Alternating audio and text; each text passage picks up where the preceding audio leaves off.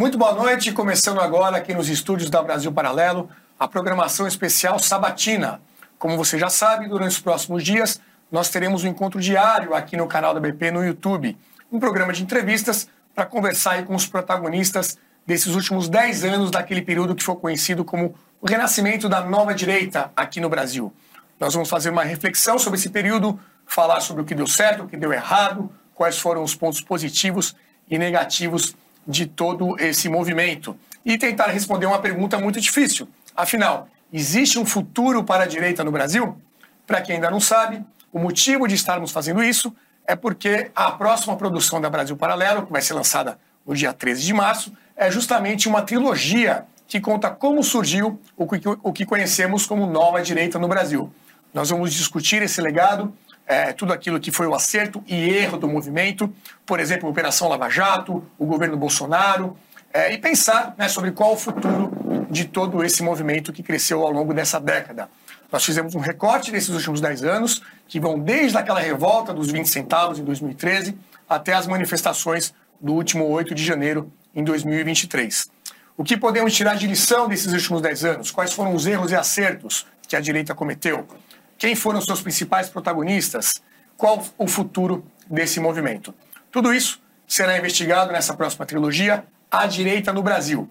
E vale lembrar que pela primeira vez ela será transmitida gratuitamente dentro da nossa plataforma. Diferentemente das últimas produções, que eram restritas aos assinantes né, do, do, do nosso, dos nossos planos, agora não, agora a gente tem algo gratuito e que não vai ser lançado no YouTube. Também lá atrás nós disponibilizávamos, é, nós colocávamos as produções gratuitamente no YouTube e agora, para quem fizer o cadastro dentro da nossa plataforma. E para fazer esse cadastro é muito simples. Você pode apontar o seu celular para esse QR Code aqui na tela, a câmera do seu celular, ou então acessar o link que está aqui na descrição deste vídeo. Vai ter todo o passo a passo. Você vai receber um e-mail com um link que vai te dar o acesso a essa trilogia a partir do dia 13 de março próximo. A direita no Brasil, da Brasil Paralelo. Então, antes de começar esse nosso papo, é, eu queria pedir para a produção passar um VT desse próximo lançamento para você ficar mais por dentro do que vem por aí. Roda o VT, produção. De 2013 a 2023, relembraremos a trajetória da nova direita, os grandes momentos, os principais personagens, os erros e também os acertos. Conversaremos de forma franca com personagens que viveram essa história política na pele. São pessoas de todo o espectro ideológico que nos ajudaram a obter um retrato fiel da situação atual. Para assistir gratuitamente em nossa plataforma, faça o seu cadastro. O seu e-mail é fundamental para enviarmos todas as informações sobre o novo documentário e também o link que dará acesso ao filme no dia do lançamento. Nós contamos com a sua participação. Brasil Paralelo, muito mais que filmes. Até breve.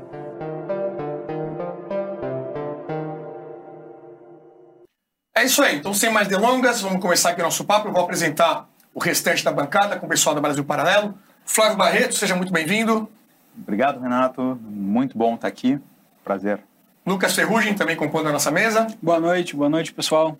E Diego Rosa, completando o nosso time aqui de entrevistadores. Boa noite, Renato. Muito bem, hoje aqui com a gente Silvio Grimaldo, ele que é diretor executivo do jornal Brasil Sem Medo, cientista político, e que viveu boa parte dessa história que a gente acabou de comentar, né, Silvio?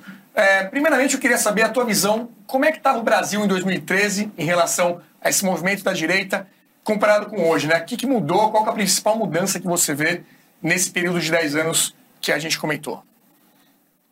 Principal mudança com relação ao movimento? Ao movimento de direita. Cara, em 2013 ninguém chamava, que achava que era um movimento de direita, né? Era um movimento contra tudo e contra todos, né? Era dizer, ele começou com, com um movimento de esquerda, na verdade, né?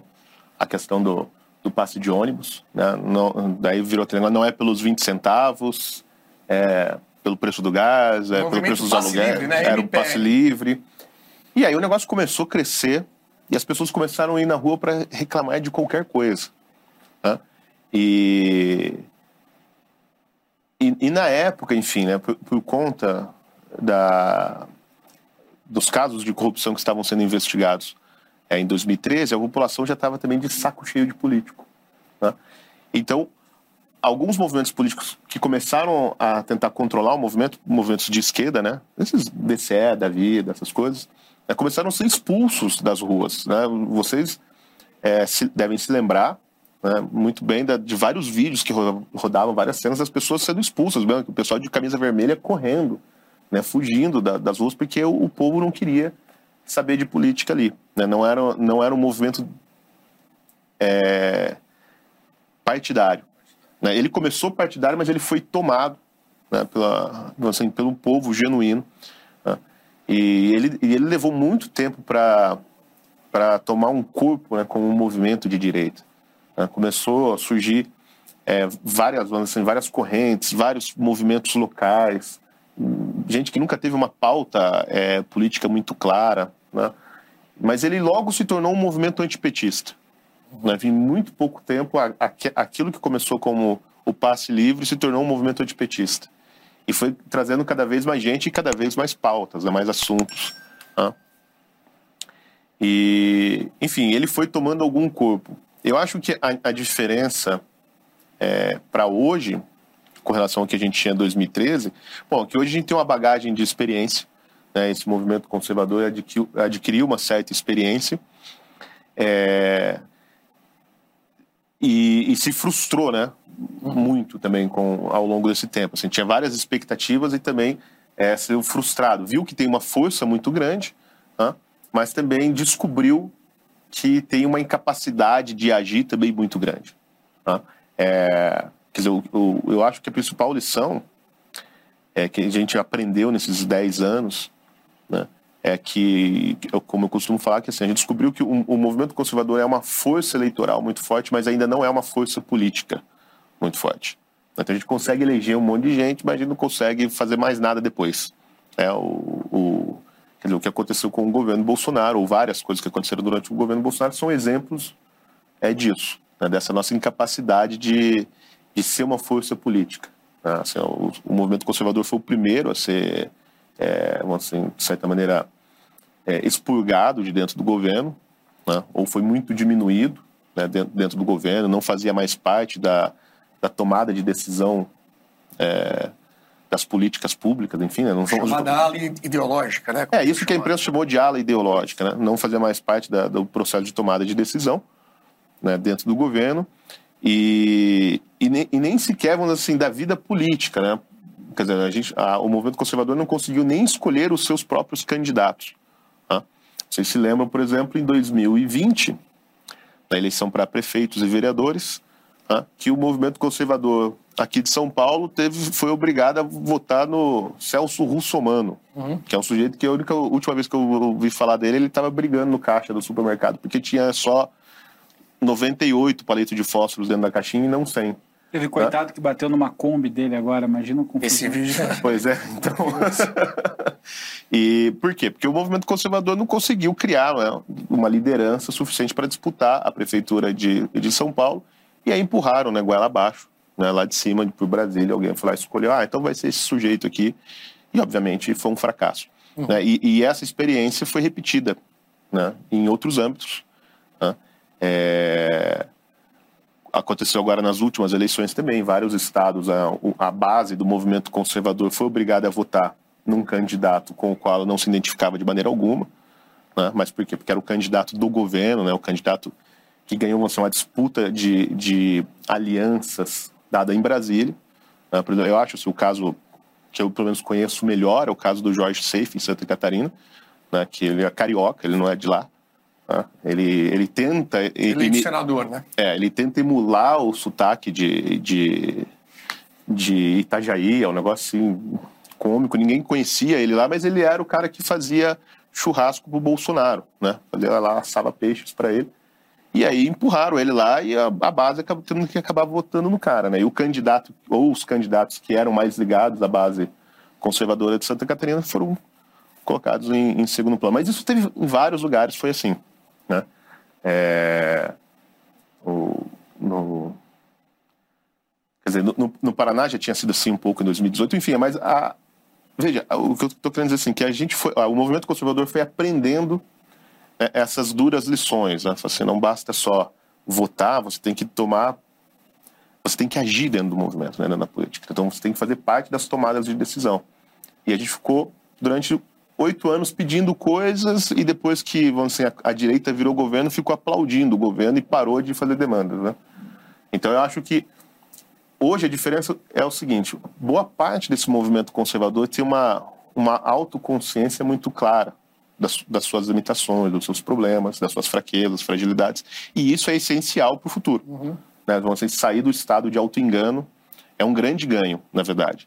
Né? É, apesar de tudo que aconteceu, né? A esquerda voltou ao poder no Brasil e, e, e promete destruir o país em pouco tempo. Né? É, se tem algo bom nisso tudo é que, bom, agora a gente tem menos escamas nos nossos olhos. Né? Eu acho que essa é a, a maior diferença. Perfeito. Silvio, você relatando essa história das pessoas indo às ruas, né? Depois de 16 anos de governo petista, é, buscando um governo de direita. E o Bolsonaro se elege. Só que a partir daí foram quatro anos, apenas um mandato, e o PT volta ao poder. Como explicar isso? É, pois é. é. Bom, o, eu acho que uma das diferenças também que eu estava falando, voltando à pergunta, é que hoje também existe essa autoconsciência da, de que somos conservadores. Né? Em 2013 a gente não sabia exatamente o que era. Né? Hoje, assim, existe uma parcela muito grande da população que sa sabe que é de direita e fala que é de direita e, enfim, vai fazer pressão política, se posiciona, se tem uma identidade de direitista ou conservador ou liberal. Realmente era só um anti-PT que nem sabia o que era. É, então isso se definiu melhor e isso é muito bom. Agora, como foi possível a volta é, do PT? Primeiro a gente tem que se perguntar se o PT um dia foi embora mesmo. Ah, eu acho que essa é a grande dúvida. Assim, eles realmente foram, porque quem colocou a Suprema Corte que está aí e que praticamente manda no país? Mais da metade da Suprema Corte foi colocada por políticos petistas. Alguns dos juízes da Suprema Corte são declaradamente petistas. Ah, fizeram campanha para Dilma. Né? Foram advogados de campanha. Então, o PT, ele deixou o cargo da presidência, mas ele não deixou o poder. Né? A prova de que eles não deixaram o poder é que eles tiraram o líder deles de dentro da cadeia, que nunca, aliás, dentro do SPA, né, que ele morava num SPA da Polícia Federal em, em Curitiba, ele nunca foi para uma cadeia, na verdade. Né? É, ele foi retirado. Isso foi e, e ele nunca foi para uma cadeia, não foi porque o, o PT tinha força, né? Foi por uma decisão do senhor Sérgio Moro que quis deixar ele lá, né, no, no apartamento da Polícia Federal em Curitiba, recebendo visitas, artistas internacionais, músicos, zongueiros, todos os dias. Né? Uma, uma vida social muito ativa o Lula tinha lá.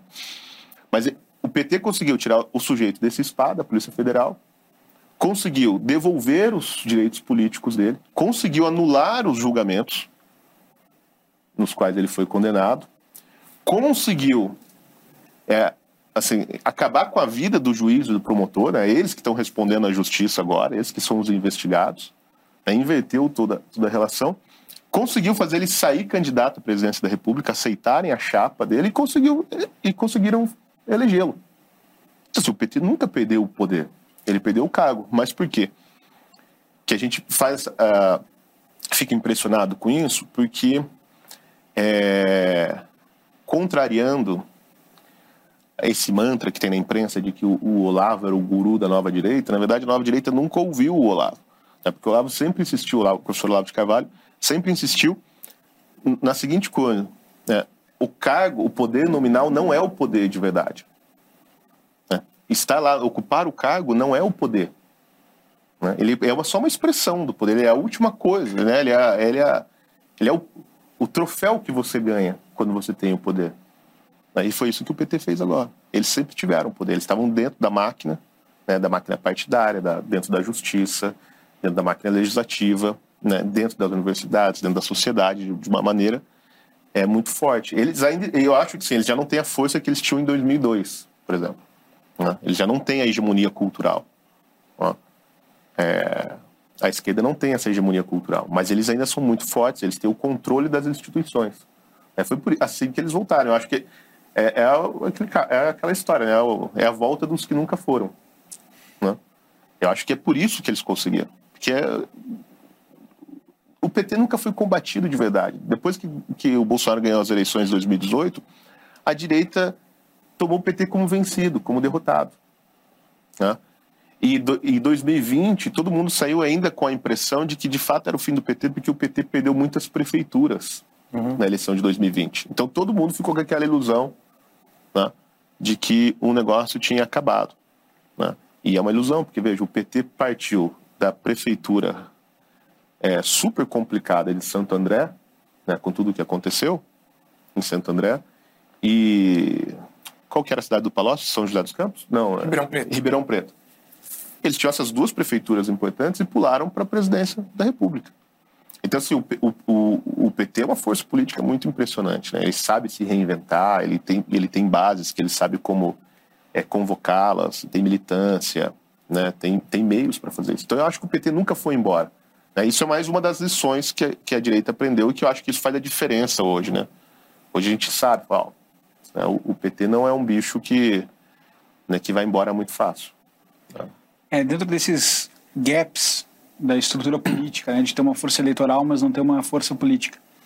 Muito se falou e ainda se fala, talvez um pouco, sobre a necessidade de ter um partido que abraçasse a causa conservadora, que se declarasse sem é, maquiagem, digamos assim, assumidamente conservador. Essa ainda é uma aposta que você considera importante para construir essas bases políticas? É é uma coisa que fez falta e ainda faz, tem que ficar pulando de partido de aluguel, etc e tal? Ou acha que isso não é tão importante quanto outras coisas? É, eu acho que é, é, assim, é, é fundamental a existência de um partido conservador no Brasil. Mas veja, um partido que realmente seja conservador e que realmente seja um partido, e não essas coisas que tem por aí, né, as opções que foram colocadas. Mas tem um- uma questão, Lucas, que é o seguinte, o partido, ele é importante por quê?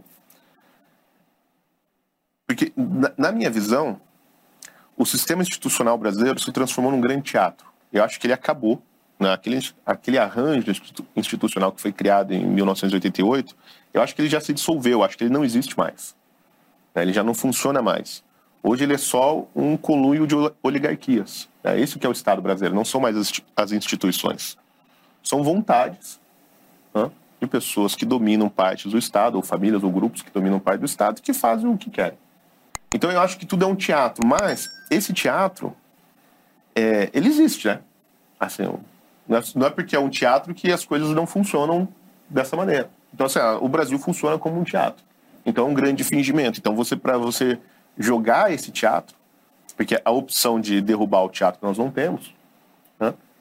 Então, assim, você precisa, você precisa entrar nele também fingindo. E uma das maneiras de fingir ali dentro do teatro, e você ter um personagem dentro do teatro, é tendo um partido. né? Agora, o, por, porque a vida política brasileira, por mais que, que exista uma série de críticos que falam ah, o partido no Brasil é, ele não, não, é, não são partidos ideológicos, o partido não serve para nada, é só é, bancada de negócio tal. De fato, é assim. né? Mas quando você olha como a política institucional é construída, ela é baseada em partidos. Né? Como o dinheiro é dividido é, dentro da política, como, como as leis são feitas. Quando você olha, examina de perto o regimento do Congresso Nacional, né, você vê que o, líder partidário tem uma força incrível. né? E é só você pegar, por exemplo, o exemplo da, da rede. né? É um partido danico, que tem, tinha três representantes no Congresso, acho que tinha dois deputados e um senador, né? e que simplesmente assim, sabotaram o governo Bolsonaro inteiro. Eles barraram praticamente tudo. Né? Por quê? Porque você tem um líder partidário, o, líder do partido, não importa o tamanho da bancada, mas se você tem o líder de um partido com dois deputados e o líder de um partido com 90 deputados, dentro do, do Congresso Nacional pelo regimento, os dois têm o mesmo poder. Não tem talvez a mesma capacidade de ação, de voto, etc. Né? Mas eles podem fazer as mesmas coisas. Né?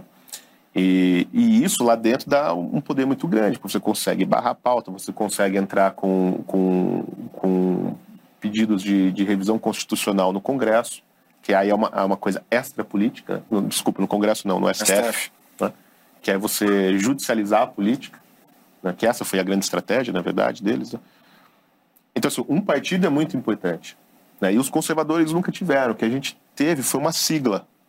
né? Em 2018, a direita foi lá e alugou uma sigla, que era o PSL. Né? O cara lá tinha, ele era uma espécie de, né, o Bivar era uma espécie de vendedor de carro usado, assim. Ele tinha uma garagem velha e aí chegaram lá um comprador de carro usado e falou assim, ó, posso comprar aí, alugar essa sigla. E foi assim que ganhou a eleição. Esse partido durou seis meses.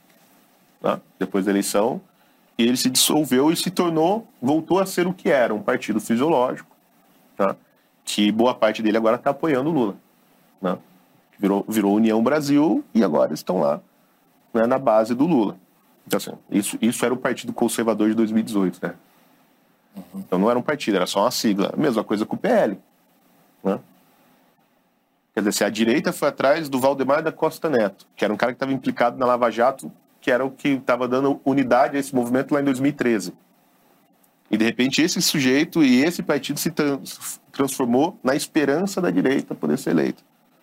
Porra, é muita vergonha, né, para nós, né? Assim, eu não estou criticando, eu acho que era o que devia ser feito mesmo. A gente precisava de um partido, as pessoas tinham que escolher, precisavam ser eleitas, era o partido que dava, ali no momento, por uma série de, de razões, né? Mas isso depõe muito contra o movimento conservador e sua capacidade de organização. Né? E aí, bom, a gente não sabe ainda o que vai acontecer com o PL. Né? É, mas eu duvido que tanto o, o, o, presidente do partido e o líder no Congresso do partido tenham força para impor a disciplina necessária no partido para ele ser um partido de direita e de oposição. Né? Eu acho o, o voto conservador no PL é, elegeu muita gente que não é de direita, muito, muito oportunista. Né? Que se, se, esses caras, se o Bolsonaro tivesse sido eleito, esses caras seriam de direita porque eles iam receber uma série de benesses do governo. Mas como o Bolsonaro não foi eleito, então eles não têm nenhuma obrigação de continuar de Pelo direita. sistema proporcional acabou levando junto muita gente que não uma é. série, por exemplo, né, o, sei lá, o, o voto na, Cara- aqui em São Paulo, na Cara Zambelli, no, no Eduardo Bolsonaro e no Salles, elegeu muita gente que certamente boa parte da direita não, não, não, não ia querer que estivesse lá, né? Ou poderia escolher outra- outras pessoas. né? Mas isso foi o mesmo caso do PSL também, né? Em 2018. Então, assim, a gente não tem um partido, a gente tem siglas. né? E as tentativas de construir partidos todas deram muito errado, porque no caso do Aliança, do, do Aliança Brasil, a tentativa não era construir um partido, era construir um- uma espécie de grande escritório de advogados para políticos. Algum de vocês é advogado aqui? Ser advogado de político dá um bom dinheiro. Né? Como o PSL já tinha o escritório, os advogados que cuidavam das contas dos políticos, então alguém assoprou no ouvido lá da família Bolsonaro que eles tinham que montar um outro partido. Porque daí é uma no- nova banca de advogados, o partido paga os advogados, apelo de ouro. Então, assim, era isso, era um esquema para criar um negócio para você passar por um escritório de advogados. Tanto que eram advogados, né, não eram políticos que estavam cuidando da, da organização do partido. As lideranças conservadoras da época, cara, desapareceram e o partido ficou na mão lá. Então, assim, ia dar errado. Né, Eles não, não tinham nenhum contato com a base, eles não estavam ouvindo o que o- os conservadores esperavam num partido. né? Não tinha é, a, a, a possibilidade, né? não havia a previsão de que houvesse uma espécie de carreira partidária, quer dizer assim, que o cara começasse lá na base, lá na cidadezinha do interior e fosse galgando postos dentro do partido até chegar né, a ser um burocrata lá em Brasília, assim, né, um cara, um quadro importante, um, era um, um partido que ia funcionar com várias panelinhas, como todos, todos funcionam. né? E depois teve a, a opção do, P, do PDT, né, do PTB, que Isso. foi uma doideira, né? Aí assim, dá pra fazer um programa só Roberto sobre Jefferson, isso, né? é. Silvio, no primeiro ano do governo, ele foi acusado de não ter governabilidade. Aí no segundo, a partir do segundo, ele foi acusado de articular com o Centrão. Então, como você avalia, um, o avanço das pautas eh, conservadoras no governo Bolsonaro e dois, de modo geral, que nota você daria para o nível de governabilidade que o Bolsonaro conseguiu estabelecer nesses quatro anos, eh, dado todas as eh, dificuldades do, do cenário que ele encontrou quando chegou? É, é, o, é que o Bolsonaro ele jogou esse jogo do perde-perde, né? Né? Tem o jogo do ganha-ganha e tem o jogo do perde-perde. Porque ele foi acusado de se isolar e não querer construir alianças com nenhum partido, daí então ele não, não sabia governar. Daí quando ele foi fazer isso, ele era um vendido que estava. Então, assim, mas isso é crítica da imprensa, né? Então, assim, o papel da imprensa era falar mal de qualquer coisa que o Bolsonaro fizesse. Né? É, se o Bolsonaro tivesse comprado, né, sei lá, um bilhão de, de vacinas no começo da pandemia, hoje todo mundo seria contra a vacina. Esse, esse que Você é acredita ponto. nisso mesmo? Eu acredito, cara. Se o Bolsonaro tivesse feito propaganda de máscara, eu uso máscara e tal, ia todo mundo tá chamando ele de, de ignorante e tal, porque máscara não serve para nada. Assim, a, a regra foi o que o Bolsonaro falar, nós vamos falar o contrário. Hã? Cara, assim, ó, gasolina subiu no governo do Bolsonaro. Ah, isso aí vai acabar com a vida dos pobres por causa do né, efeito em cascata da inflação. Agora, Tamira Leitão, nossa, uma decisão certíssima voltar com os impostos e aumentar a gasolina, porque isso protege os pobres. Porque a gasolina é um combustível fóssil e polui o meio ambiente e os pobres agora vão poder respirar um ar mais limpo. Cara, né, a economia despiora. Porra, a economia despiora, demais, né?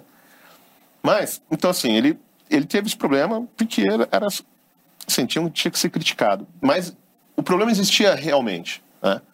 Então eu não sei dizer, dar um pontuar a governança do Bolsonaro, porque ela mudou durante o governo. Pelo menos a minha visão, é, o Bolsonaro teve pelo menos três estratégias de tentar governar. A primeira foi quando ele se elegeu, que foi justamente essa. Ah, não vou governar com partidos, não vou fazer o toma lá da cá, vou montar um ministério técnico e vou atrás das bancadas temáticas né, no Congresso.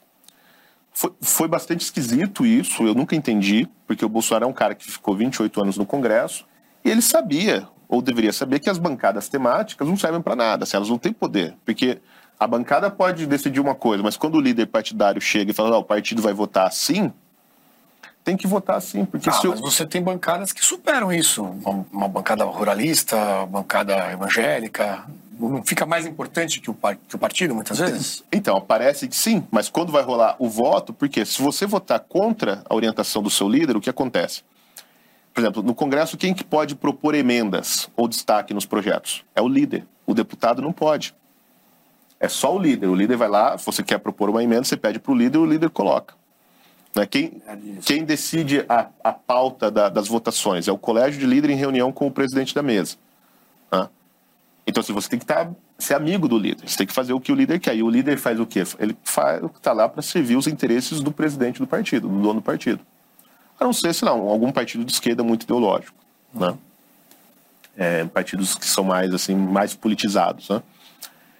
E, mas ele tentou fazer isso, né? Governar com, a, com, a, com as bancadas temáticas. Mas eu, eu acho que faria algum sentido, porque como você mesmo tem essa percepção, bom, as bancadas são grandes, elas são importantes, elas votam unidas. Mas o peso dos partidos é muito forte.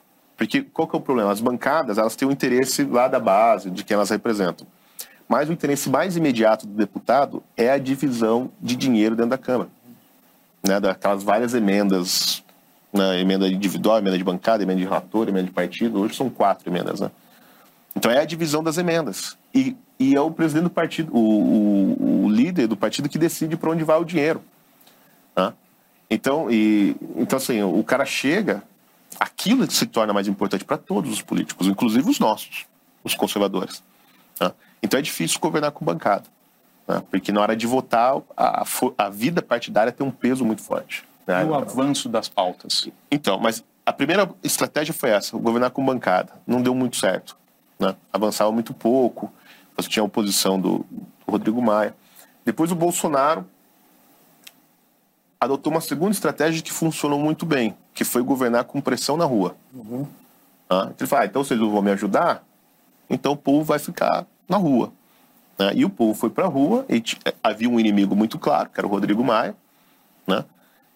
E, e o Rodrigo Maia serviu de exemplo, né? Assim, o Rodrigo Maia foi destruído politicamente. Né? Provavelmente não deve se levantar mais. Né? O povo acabou com ele. Mas naquele primeiro ano, com o povo na rua, o governo conseguiu passar uma série de reformas importantes né, na economia, sobretudo a reforma da Previdência e a reforma da, das, das empresas, né, a lei da liberdade econômica. A lei da liberdade econômica. Né? E foi uma estratégia muito boa nisso, porque pela primeira vez na história, acho, da humanidade, o povo foi na rua para pedir reforma da Previdência, que era, assim, que é um tema impopular, né, cara? Assim, que, na verdade, você de certa maneira, prejudica os interessados. Né? Redução de, entre aspas, de direitos, benefícios, de benefícios, privilégios. Né? Mas a, a equipe, naquela época, conseguiu fazer coisas muito legais na parte de comunicação.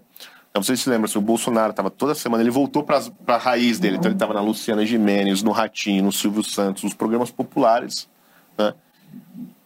O Guedes, cara, foi no, no Ratinho, É uma conversa que eu nunca achei que ia ver na vida, né? O Paulo Guedes e o Ratinho conversando sobre reforma da Previdência.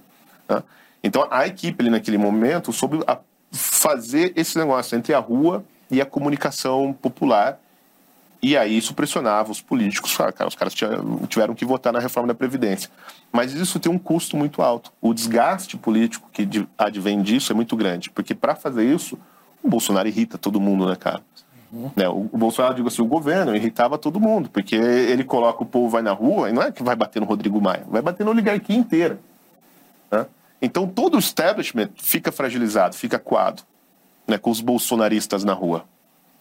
Né? É, a, a reação que a gente viu nos últimos anos foi isso. Foi, Bom, isso, isso aí não pode nunca mais acontecer. O povo nunca mais vai poder se levantar contra o establishment. A gente tem que impedir que surja um líder assim, né, e que o povo se organize. O, o Gilberto é, do Congresso, do, do, da, do STF, porra, esqueci o nome dele. O Gilmar Mendes? Gilmar Mendes. O Gilmar Mendes agora, né, pouco tempo atrás, fez aquela declaração que tem que reformar e proibir as pessoas de se reunirem. Né? E no final de 22, né? Então essa foi a segunda estratégia, mas ela tinha um custo político muito alto, né? Desgastava demais o governo. né? É, então porque assim era quase uma chantagem né, em cima dos políticos. Não era exatamente tentar compor com eles. E a terceira estratégia, finalmente, depois do, do, do 7 de setembro de 2021, né? É, quando o Bolsonaro escreveu aquela cartinha pedindo desculpa pro, pro Alexandre de Moraes, ali foi, a- eu acho que veio essa terceira estratégia, que daí sim foi compor com o Centrão, chamar o, o Ciro Nogueira, o, o- a Flávia Arruda, o Lira, para impedir que ele fosse impeachmentado, porque ali assim foi o, eu acho que o Bolsonaro andou na prancha ali, sabe, naquele momento, no 7 de setembro é, de 2021. Eu acho que se ele não compor, não, não fizesse essa composição com, com o Congresso, com os partidos é, mais fisiológicos, é, com o Centrão mesmo, ele, ele seria impeachmentado. E aí é por isso que eu acho que não funcionou. Porque, veja, não foi, não foi uma composição por governabilidade. Ah, A gente não pode esquecer que um político, a prioridade número um dele é permanecer no cargo. Uma, só só E- uma, uma pergunta no meio do que tu falaste.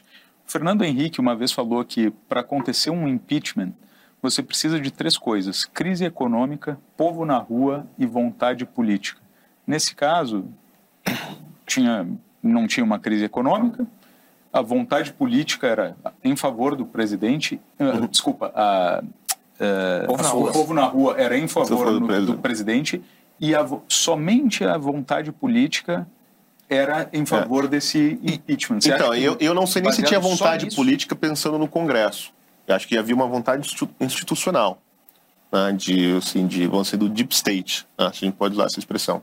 Porque a vontade política, na verdade, ela quer, assim, ela quer ficar com quem está dando dinheiro Que é popular. né, com quem é popular. Então, por isso que ele- o Centrão aceitou vir para o governo. Então, então Você acha assim, que ele ia é- dançar por conta cara, podia, institucional mesmo? é, eu acho institucional. Eu acho que se, se houvesse um processo de impeachment contra o Bolsonaro, ele seria baseado nessas narrativas absurdas de genocídio, de discurso de ódio, de fake news, porque não, tinha, não tem materialidade nenhuma para impeachment o Bolsonaro. E mesmo que não, não resultasse impeachment, né, justamente porque não tem pressão popular suficiente, você teria uma crise muito maior do que a gente teve. Né? Tudo ia parar. O governo ia parar, né, o Congresso ia parar, a Justiça ia parar, ia ficar, ele ia ficar patinando como ele patinou praticamente no último ano. E mas de fato é uma coisa a se pensar se isso se isso é- era uma realidade ou não. Eu acho que ele chegou no limite, é, ou de ser preso ou alguma coisa, se eu prenderem um filho dele, mas eu acho que ele ele anteviu que a, a coisa estava muito ruim para ele e viria algo. É porque porque aquela como se for, porra, o povo estava do lado dele. Né? O que o problema não é o 7 de setembro, o problema é o 8 de setembro. Né? Porque daí vem aquela carta em que ele diz para Alexandre de Moraes que ele tem apenas dif- diferenças é, hermenêuticas com Alexandre de Moraes. Mas como a manifestação foi aqui na frente do escritório, eu tive a curiosidade de assistir ela, né? E só um complemento para fazer um parênteses. Você não acha que o, o tom do Bolsonaro naquela manifestação, porque quando eu ouvi ele falar o que ele falou do Alexandre de Moraes, eu pensei, opa, amanhã tem briga lá, lá em Brasília, né? Porque é o tipo de coisa que você, quando você fala de uma pessoa, Não, principalmente tem de uma volta. autoridade, vai ter uma volta. E, e aí depois ele aparentemente chamou o ex-presidente Michel Temer para fazer uma conciliação, alguma coisa assim, que foi quem indicou o ministro Alexandre de Moraes. É, ali, ou seja, talvez prever que o Bolsonaro tinha grandes estratégias, não um pouco exagerado também nesse sentido. Bolsonaro nunca teve estratégia pra nada, cara. Isso aí sempre foi uma ilusão da militância, o, o tal do xadrez 4D. Hã? Bolsonaro, assim, é difícil de falar, porque eu gosto do Bolsonaro, mas a verdade é que o Bolsonaro soltou várias bravatas. Né? Assim, isso, o 7 de setembro foi uma repetição do acabou porra. Né? Só que numa escala muito maior. Né? Porque esse mesmo discurso que ele fez no 7 de setembro aqui, ele fez no 6 de setembro, no dia anterior, no CIPEC lá em Brasília. Né? E era uma doideira, porque ele estava falando aquelas coisas que, assim, que claramente indicava para uma ruptura institucional, algum tipo de ação mais forte. E, na- naquele dia o Alexandre de Moraes estava prendendo o Wellington, o jornalista. Né? Assim, todo mundo lá falando de liberdade, agora vai, agora não sei o quê, e o Xandão tocando terror. Então, assim. Nessa falta de estratégia não entra esse ponto que o Flávio está trazendo de dificuldade de avançar as pautas? Sim, exatamente, porque daí quando o, o Centrão entra pro, pro governo, não é por governabilidade, porque se o Centrão entrou e nenhuma pauta do governo avançou. Veja, depois que o Centrão entrou, teve a votação do voto impresso, do voto auditável. né? O relator do projeto, que era o Felipe Barros, e o presidente da, da comissão, que era o Paulo Martins, e a Bia Kisses, que participava, foram até a Flávia Arruda e ao Ciro Nogueira, que era a secretária de governo, né, ou seja, responsável pela, pela articulação com, com o Congresso, que ninguém sabia porque estava lá, porque ela era uma deputada obscura de Brasília, cuja o único mérito dela era ser mulher do ex-governador que estava preso. Hã? E atrás do Ciro Nogueira, que era um, é um senador assim importante para dentro do Centrão. Né? E a resposta que ele pediu foi falar: agora vocês têm que pressionar os partidos para eles votarem no, no projeto. Certo? Porque o, o governo tinha distribuído cargo e benefícios para todo mundo. Tá? É, o que eles ouviram foi a, a seguinte expressão que eu ouvi de um dos deputados. Eles ouviram o seguinte: o ministro falou que é, eles não podiam fazer nada porque essa era uma pauta do Bolsonaro.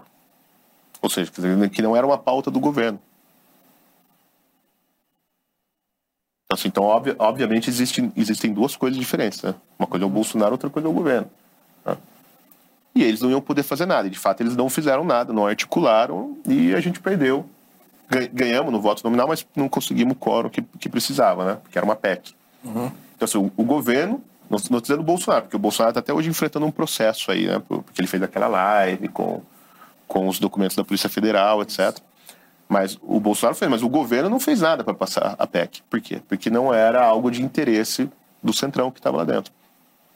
E coisas assim tiveram outras, né? Que o Centrão foi, foi barrando. O Centrão falou assim, "Bom, agora nós vamos pegar e administrar isso aqui até o fim, ver se a gente consegue reeleger o Bolsonaro, beleza? Se não der, a gente parte pro Lula, porque é isso que eles fazem o tempo inteiro, né? Ficam pulando. Então, o Bolsonaro tentou, acho, criar essa estratégia de governar com num- numa, ah, numa coalizão é, mais ampla de partidos de centro-direita, mas, cara, já não funcionava mais. Veja, você- o, o presidencialismo de coalizão, que é esse sistema que a gente tem no Brasil, ele funciona, ele até funciona muito bem.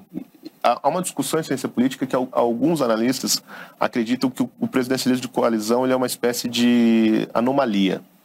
Né? Que É uma doença do sistema brasileiro. E tem pessoas que acham que não, que falam, não, ele é assim mesmo, é, essa é a normalidade e ele funciona. E se você olhar o primeiro governo Fernando Henrique, que era a coalizão entre o PSD, PSDB e o PFL, ele funcionou.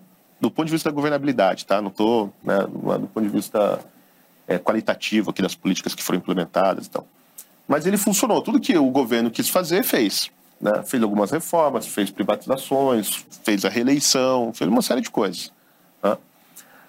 Aí depois essa coalizão fica, ela começa a se dissolver, ele perde um pouco de governabilidade, o governo se desgasta, natural, né? Oito anos. O primeiro governo do Lula também funcionou, que era a coalizão entre o PT e o PL, que é o Partido Conservador hoje, aliás, né? É, também funcionou. Né? A Carta ao Povo Brasileiro era uma coalizão E o PTB também. e o. PTB também. né? Ele também funcionou no primeiro momento. Né? Então, assim, o Lula já não era mais um, um, um líder é, em 2002. Ele não era um, um líder do, do, proletário, mas ele era um líder do povo. E isso é uma diferença muito grande, cara, no uhum. discurso da esquerda, né? Você fazer política pro proletário, fazer política pro povo é completamente diferente, né? É, pelo menos semanticamente falando. Né? E e, na verdade, ele, em 2002 ele era dos pobres, né? Em 2006 que ele virou do povo, ele foi progredindo, né? do trabalhador para o pai dos pobres, para o pai dos povo, do povo. Né? É a versão Getúlio, né? A gente chegou finalmente da sua versão acabada, que é uma cópia do Getúlio Vargas, né? caricata, né? E mas o governo funcionou em 2002. Eles conseguiram aprovar tudo que o, Lula queria, foi aprovado. Né? Com a Dilma, o negócio já não funcionou bem com o PMDB né? já, foi, já foi travado. Mas ela conseguiu fazer o primeiro governo. Né? Então, o que, que eu estou querendo dizer? Que quando você faz o, o presidencialismo de coalizão, quando a coalizão ela é organizada antes das eleições, ou seja, há um, um combinado de como vai ser o governo, tais partidos vão ficar com tal área, Tem tal outro partido fator com também que foi o mensalão, né? O mensalão? É, o mensalão é o jeito de você trazer mais gente para a coalizão, né? O mensalão, o petrolão, né? ou de manter ela unida. Né? Mas quando você faz isso é, dentro com um plano de governo, porque o PFL e o PSDB, de fato, fizeram um plano de governo. Eram dois partidos com interesses diferentes, mas eles se uniram para fazer aquilo. Né? Então, isso tem um custo, né? porque todo mundo faz parte do governo. Agora, quando você tem que trazer negro para dentro da coalizão para salvar um governo que está em decadência, ou que está em crise, o custo é muito maior. É e aí ponto. você tem que negociar no varejo, né? Cada coisinha que você vai fazer no Congresso é uma, uma rodada de negociação. Seu ponto é que ele não apostou numa liderança de coalizão no começo, apostou numa liderança personalística, essa liderança não deu certo, e aí quando ele estava coado, buscou essa coalizão, só que aí não tinha mais nada para oferecer tinha e o custo foi muito caro. É, ele tinha muita coisa para oferecer. É dinheiro. Né? É, cargos, tanto que ele ofereceu, praticamente o governo todo. Mas, é, não. Eu acho assim, o propósito ele era que ele per, per, né? permanecer no cargo e não avançar mais nada do governo. Porque, de fato, todas as pautas pararam. Nesse sentido, né? não foi um erro, é, do ponto de vista do discurso que fez ele ser eleito, tá? Um discurso marcadamente antissistema, às vezes beirando um pouco um populismo, digamos assim, e um discurso anti-establishment, anti-sistema, anti-centrão, anti-isso, anti-mídia, anti PT, anticomunismo, etc. Não é um, não é um erro, digamos, depois, uma, uma postura que aparentou ser para manter um cargo, não seria melhor ter sido impeachmentado e revelar, digamos, as, as raízes do sistema? Eu sei que é uma postura meio... Sim, mas aí você quer que o, o, que o leão coma alface, entendeu? Porque o Bolsonaro é um político, presidente, nenhum político quer ser impeachmentado. É isso que eu falando, assim, a, a prioridade número um de todo político é permanecer no cargo. Seja ele o Bolsonaro, seja ele o Lula, seja ele o vereador, de onde for. Entendeu? É que, como assim, a gente estava emocionalmente envolvido nesse movimento, a gente achava que o Bolsonaro é um cara diferente, não sei o quê. Ele, obviamente, ele é diferente, ele tem uma série de outras qualidades que muitos políticos não têm. E eu acho, pessoalmente, o, Bolsonaro é um político muito honesto, o que é uma grande diferença né, no, no país. Mas só que, só que ele é político. Então, é isso que eu falo. Assim, ele querer ser impeachment, e falou, bom, vou, o leão, você quer que o leão coma alface, é contra a natureza do, do animal. Tá? Agora, assim, que, que foi um erro, foi um erro, né, ter feito a campanha daquela maneira, né, anti-establishment. Só que a gente só chega a essa conclusão quatro anos depois. Sim. Porque você teria votado no Bolsonaro se ele olhasse para você e falasse que ia chamar o Ciro Nogueira para ser ministro? Hã? Não foi um erro do Bolsonaro. Foi um erro de todo mundo, porque o que a gente queria era um discurso anti-establishment. Não cabia nenhuma outra coisa em 2018. Porque Cara, em 2018 você tinha alternativa, vamos dizer assim, de centro-direita, né? Ali disputando. Umas três. Exatamente. Só que eram todos negros do establishment. Né? Então ninguém queria aquilo. A opção que tinha é, porra, a gente quer o cara que mude tudo, que venha pra poder com a porra toda, como o Olavo. Considera né? um aprendizado da, dessa e... nova direita que isso. Isso então, assim, não, não havia, não havia condições do Bolsonaro montar um governo de coalizão em 2018. É porque não tinha nem partidos para ele coligar, cara. Ninguém gostava do Bolsonaro Mas esse discurso no mundo político. Não foi só o Bolsonaro, né? Boa parte da nova direita sustentou e ainda sustenta esse discurso. É, isso rendeu. Qual? Do anti-establishment? Isso. Não, todo mundo sustentou, cara. É, assim, hoje eu não posso falar que o Bolsonaro é culpado disso. Todo mundo foi culpado. Até porque o carisma que a gente queria. não é muito alto. Exatamente, é. Mas o ponto é, isso não rendeu, é, pensando estrategicamente, tá? Isso não rendeu um rótulo antidemocrático, como se estivesse, digamos, o um movimento político a qualquer momento intentando. Ficou muito fácil defender que a direita está a qualquer momento intentando qualquer coisa do tipo, um golpe, uma tomada das instituições, uma deslegitimação da democracia, etc. Não, não, não baixou o custo de venderem esse discurso, seja na imprensa, nos partidos de esquerda, etc. Então, eu não entendi a pergunta. De essa postura muito anti-establishment, Aham. certo? Não deixa muito fácil para os opositores Atacarem? é, converterem pessoas para uma ideia de que toda a direita é composta por uma ala antidemocrática da política? Se isola. É.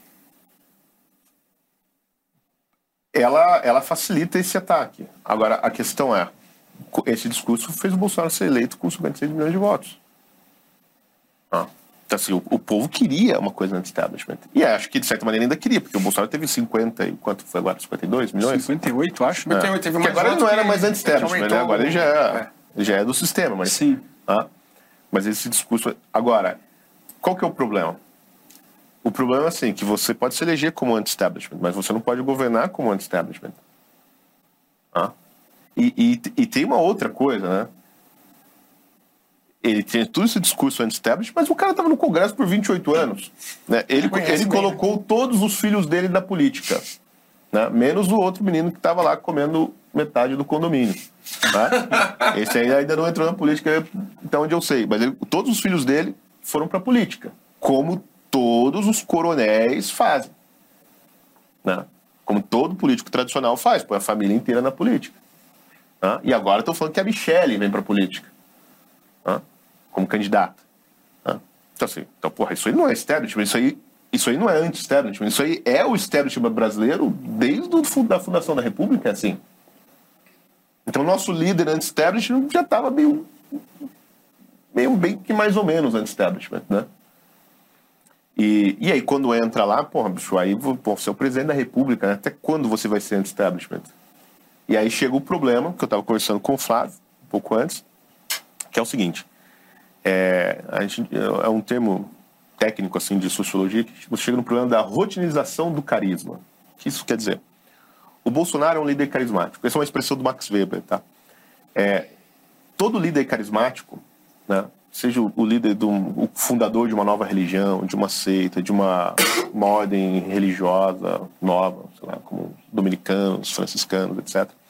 né, o, o líder de um movimento político, de um novo movimento político, né, todos esses caras são líderes carismáticos. O carisma é um, um dom pessoal que o líder tem, que ninguém sabe definir o que é, ninguém sabe porque as pessoas gostam dele. A gente chama de carisma porque não dá, não tem outra expressão. né? Então ele tem alguma coisa né, que tradicionalmente se atribui a um poder especial, né? Aí ele pode, ele pode ter sido ungido por Deus, né? ele pode ser só um cara muito bonito, muito inteligente. Ele, né, quando era novo, foi pendurado pelo, pelo calcanhar por uma deusa. Enfim, ele tem algo que o torna especial, certo? Então ele tem um carisma as pessoas vão atrás desse carisma. E ele monta, ele cria um movimento. E ele tem apóstolos e seguidores. É, ele tem um núcleo mais próximo dele e aquele monte de seguidor. Todos os movimentos carismáticos são assim. É, isso falando de movimentos carismáticos no sentido político e, e religioso. Chega um momento, e eles são sempre anti-establishment. né? Por exemplo, o próprio Cristo apareceu como anti-establishment. Né? Quando ele fala, Bom, eu posso derrubar esse templo aqui, reconstruir em três dias se eu quiser. Né? Pô, falar isso em, né, em- Jerusalém, que você pode derrubar o templo, não tem mais, nada mais anti-establishment que isso. né? Então, esses líderes sempre aparecem como uma figura, vamos dizer assim, revolucionária, né? anti-establishment.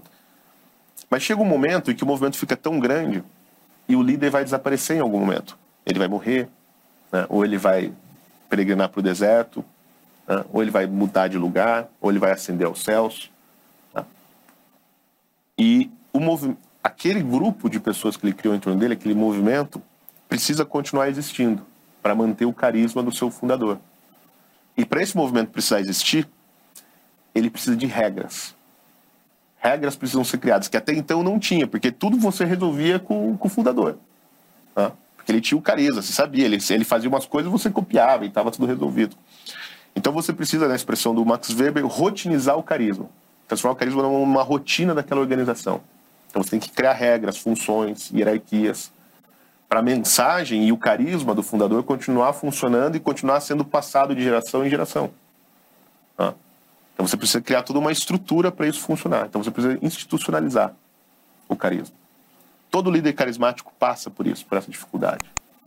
E muitos não conseguem dar esse passo, né? a organização não consegue dar esse passo, elas desaparecem, né? o movimento. Então fica na lembrança, às vezes você tem uma né, vestígios históricos desses líderes carismáticos e tal, mas o movimento nunca veio ao corpo, nunca se transformou em uma igreja, uma religião, um partido, uma, uma ordem monástica. Né? E os líderes populistas passam por isso. Né? A, essa, a nova direita, a alt-right, né, no mundo inteiro passou por isso. O problema é da rotinização do carisma. Por exemplo, você pega uma figura como o Pepe, na, na Itália, do Movimento Cinco Estrelas. Né? Ele criou o movimento, aí foi eleito, eles elegeram. Bom, e aí, gente, o que, que a gente faz? Eu só sabia contar piada. Né? E agora eu fui eleito. Governar é outra coisa, né? Governar é outra coisa. Então o que, que eles fizeram? Começaram a fazer. Eu, eu aliás, que não tem um boarding para presidente da República, né? O cara não vai ter uh, sete dias de veja como você deve fazer. Né? É, então, a rotinização do é. carisma é, é um problema muito grave. Então, assim, você faz uma campanha de establishment, aí você entra lá e fala, bom, agora eu preciso criar um jeito de governar que seja institucionalizado. Então, é, com essa mensagem de establishment, cara, isso é, é um milagre para fazer isso. Na entendeu? sua visão, a direita falhou miseravelmente nisso e a esquerda? A esquerda não. Ah, o, o, partido de esquerda é a organização esquerda, do carisma, perfeito. Então, vamos fazer uma pausa aqui nessa conversa para lembrar a nossa audiência que no dia 13 de março a Brasil Paralelo vai lançar A Direita no Brasil, que é uma trilogia sobre tudo isso aqui que a gente está falando e muito mais. O Silvio, inclusive, é um dos nossos entrevistados. Tem Marcel Van Hatten, tem Alexandre Garcia, tem Nicolas Ferreira, Bia Kisses.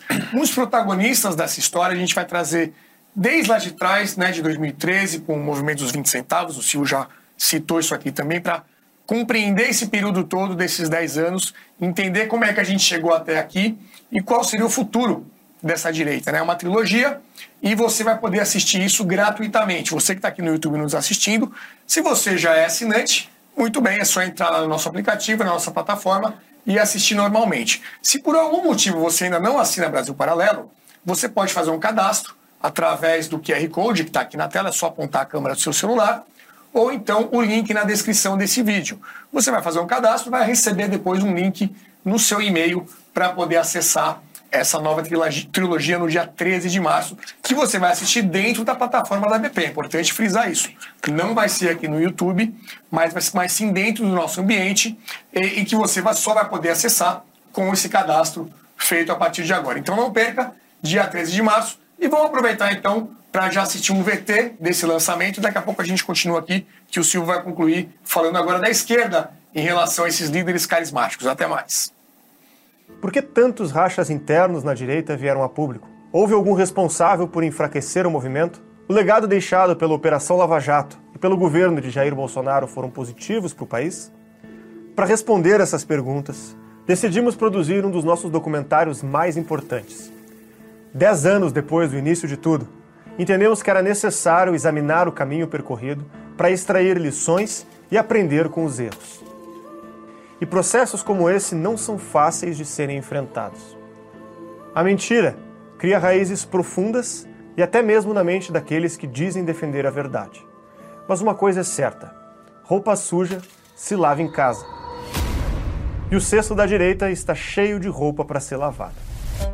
Das manifestações pelos 20 centavos em 2013 ao 8 de janeiro de 2023. Nosso novo documentário vem para responder uma pergunta incômoda Afinal, existe um futuro para a direita no Brasil? A trilogia estreia no dia 13 de março no streaming da BP para todo o país. E agora temos uma grande novidade.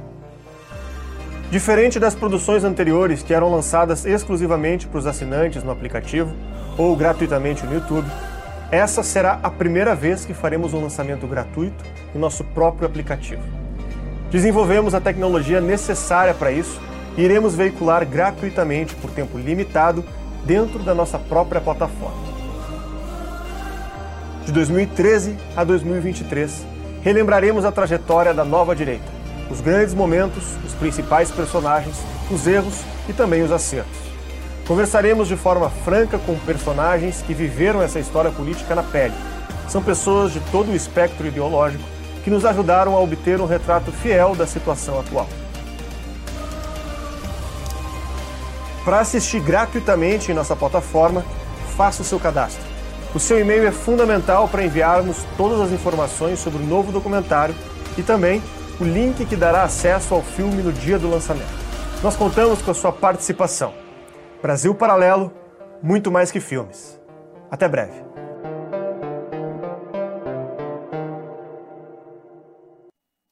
Tá aí, né? Imperdível. Dia 13 de março, faça o seu cadastro e acompanhe gratuitamente no aplicativo da Brasil Paralelo. Vamos retomar aqui, Silvio. Você ia começar a falar sobre os líderes carismáticos de esquerda, né? Vamos concluir rapidinho, que depois eu quero retomar aqui contigo para falar de Olavo de Carvalho. Uhum. Então, isso, isso a esquerda sabe fazer muito bem. Né? E alguns líderes brasileiros também sabem. Por exemplo, se pegar o Getúlio Vargas, vocês até fizeram né, uma série de documentários sobre ele. O que, que o Getúlio fez, cara? Ele fez exatamente isso. Ele, ele fez né, a institucionalização do getulismo, que era um movimento político, um movimento personalista, né, populista, né, uma espécie de culto à personalidade do Getúlio. Ele transformou isso num jeito de governar. E o pior, ele transformou isso em instituições é, de Estado que permanecem até hoje. Mas como ele conseguiu fazer isso? Ele destruiu tudo que tinha. Né? O, o, o, Brasil, depois do Estado Novo, é, um, é, completamente diferente. Então, a gente pode dizer claramente que o Getúlio Vargas fundou o Brasil, pelo menos o Brasil que a gente vive. Né? E, então, ele, ele precisa destruir né, para poder governar. Agora, os líderes carismáticos de, de esquerda fazem a mesma coisa. O que o Mao Tse Tung fez? Ele destruiu tudo que tinha na China né, para poder governar, para poder criar esse novo jeito de governar. Isso que são as revoluções. Né? É, o, no, no, Brasil né, é, da, da, da, nova república, a esquerda não conseguiu fazer, não conseguiu destruir tudo né, para poder governar, mas destruiu as, as instituições, né, porque o mensalão e o petrolão são maneiras de destruir o Congresso, que é a representatividade política, a representa, o sistema de representação política. Então, assim, a base da democracia desapareceu. Uhum. Né? Mas a esquerda consegue transformar esses líderes carismáticos em governo porque eles são criados dentro do movimento. Né? E porque a esquerda é sempre um movimento messiânico. Né? Agora, é uma, há uma contradição difícil de ser resolvida dentro, dentro do movimento conservador e dentro da direita, que vai sempre fazer com que a gente tenha dificuldade de, de, de se impor como movimento político e de governar. Que é o seguinte. Cara, o conservador ele não quer encher o saco da vida de ninguém. Esse é o problema. Assim, o axioma básico da filosofia conservadora é não enche o meu saco, eu não encho o seu. Cada um na sua, você faz o que você quiser, com alguns limites muito uhum. é, simples, né, que garantam o, o, o, convívio básico. Você não entra na minha casa, eu não entro na sua, você não mexe com meus filhos, eu não mexo com os seus, e assim, assim vai. Né? Então, assim, isso é a base. É lógico que as sociedades são mais complexas que isso. Né? E do lado de lá, cara, os caras são todos messiânicos. Né? Eles, eles estão aqui para mudar o mundo de cima a baixo e construir um novo homem. Como que você vai competir com isso? Exato. Assim, eles querem mudar o mundo e a gente só quer que ninguém me enche o saco. Né? Pô, é difícil, cara, essa competição. E, e é um problema é grave. Então, como você constrói um movimento de direita sem que ele se torne um movimento eficiente, sem que ele se torne um movimento revolucionário messiânico? A gente viu vários ensaios disso. O governo Bolsonaro foi, uhum. para muitas pessoas, messiânico. Né? E você tinha o Messias, que, aliás, é o nome dele, né? você tinha os apóstolos, né? e você tinha uma espécie de santos milagreiros para que as pessoas rezavam agora no final do, do ano, que, é, que eram os generais né, das Forças Armadas que ficavam lá esperando um milagre contra todas as evidências, né? Tudo dizia o contrário e as pessoas estavam, não, vai vir um milagre, espera, 72 horas, tic-tac, tic-tac. Então, é óbvio que teve uma, uma crise de histeria messiânica no, nos últimos anos. Né? Esse culto personalista ao Bolsonaro. Né? Eu, eu não acho que ele insuflou isso, não. Eu acho que partiu da própria direita atrás de um, Orgânico, né? é, de, um, de um líder. Então, eu acho muito difícil, cara. É, a organização de um movimento direitista e essa rotinização do carisma, porque, porque como eu disse, você precisa destruir as estruturas anteriores para imprimir a marca do líder messiânico, do líder carismático. Isso vai contra o próprio. Isso é uma, uma coisa muito Natureza conservadora, né? direita. Assim, E- é muito e- difícil. E Silvio, quem estudava muito isso era o Lavo de Carvalho, de quem você foi sócio, né? E, e talvez aí na iniciativa mais importante para a formação desse movimento conservador, que foi o curso online de filosofia, o COF. Né? É, eu sempre fui um aluno, cara, do Olavo. Né? Mais do que o É, sócio, de um, outra um coisa, aluno. você foi um aluno. A, a mídia elegeu o Olavo como o guru do Bolsonaro, né, nesse tempo todo, como sendo um grande mentor é, do governo. Queria a tua análise, qual a tua, a tua percepção da influência do Olavo na formação desse movimento conservador, do conservadorismo no Brasil, e também a influência dele de fato no governo, né, essas duas coisas. O, a importância do papel dele é, É, eu, nesses acho, 10 anos. eu acho que o Olavo como guru do governo é uma bobagem. É assim, isso nunca existiu, isso é só uma coisa da mídia. Porque a mídia precisava criar um paralelo com o Stephen Bannon e o Trump. É isso que eles precisavam, eles pegaram o modelo e falaram, vamos fazer a mesma coisa aqui no Brasil. né? É, mas o, o Olavo nunca teve uma proximidade tão grande com o Bolsonaro como o, o Bannon tinha com o Trump. né?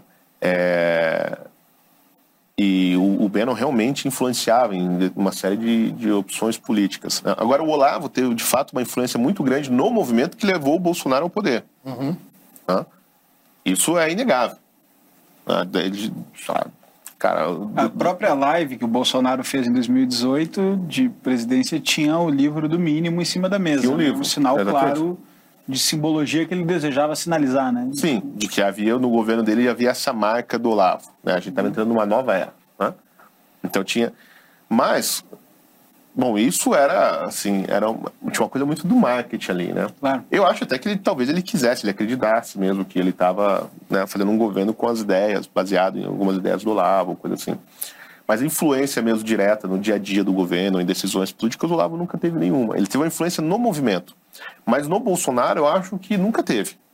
Né? A não ser assim, na, na escolha do ministro da Educação, o Bolsonaro foi lá e perguntou pro, pro Olavo quem que ele recomendava. Né? Ele recomendou o Vélez, que ficou três meses.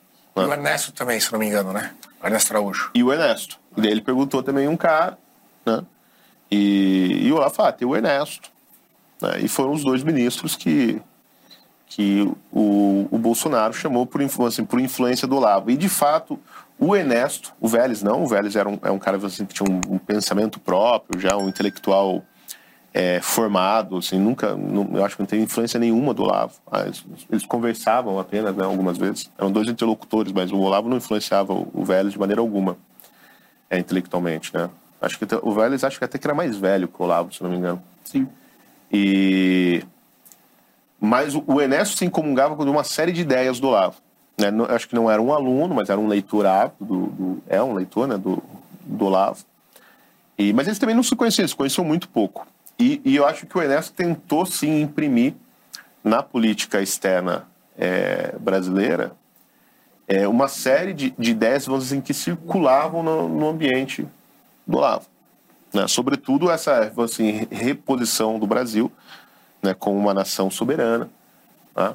a tentativa de, de afastar é, ou, ou de se tornar um player, na verdade, né, entre os países que ditam as regras para os outros, não ficar ali só subalterno, que essa era- era a tentativa do Brasil entrar na OCDE, né? Era justamente para eles fazer parte do time que dita as regras, né, e não só daqueles que, que obedecem. né.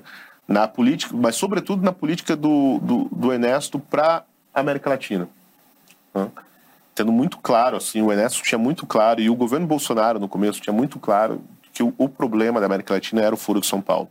Então ele criou o, o Grupo de Lima, né, que era uma tentativa de resolver o problema da Venezuela, né, que era uma espécie de união entre vários países democráticos, da, que ainda havia alguma democracia né, na América Latina. Então isso juntou alguns, alguns governos que viam o problema da Venezuela.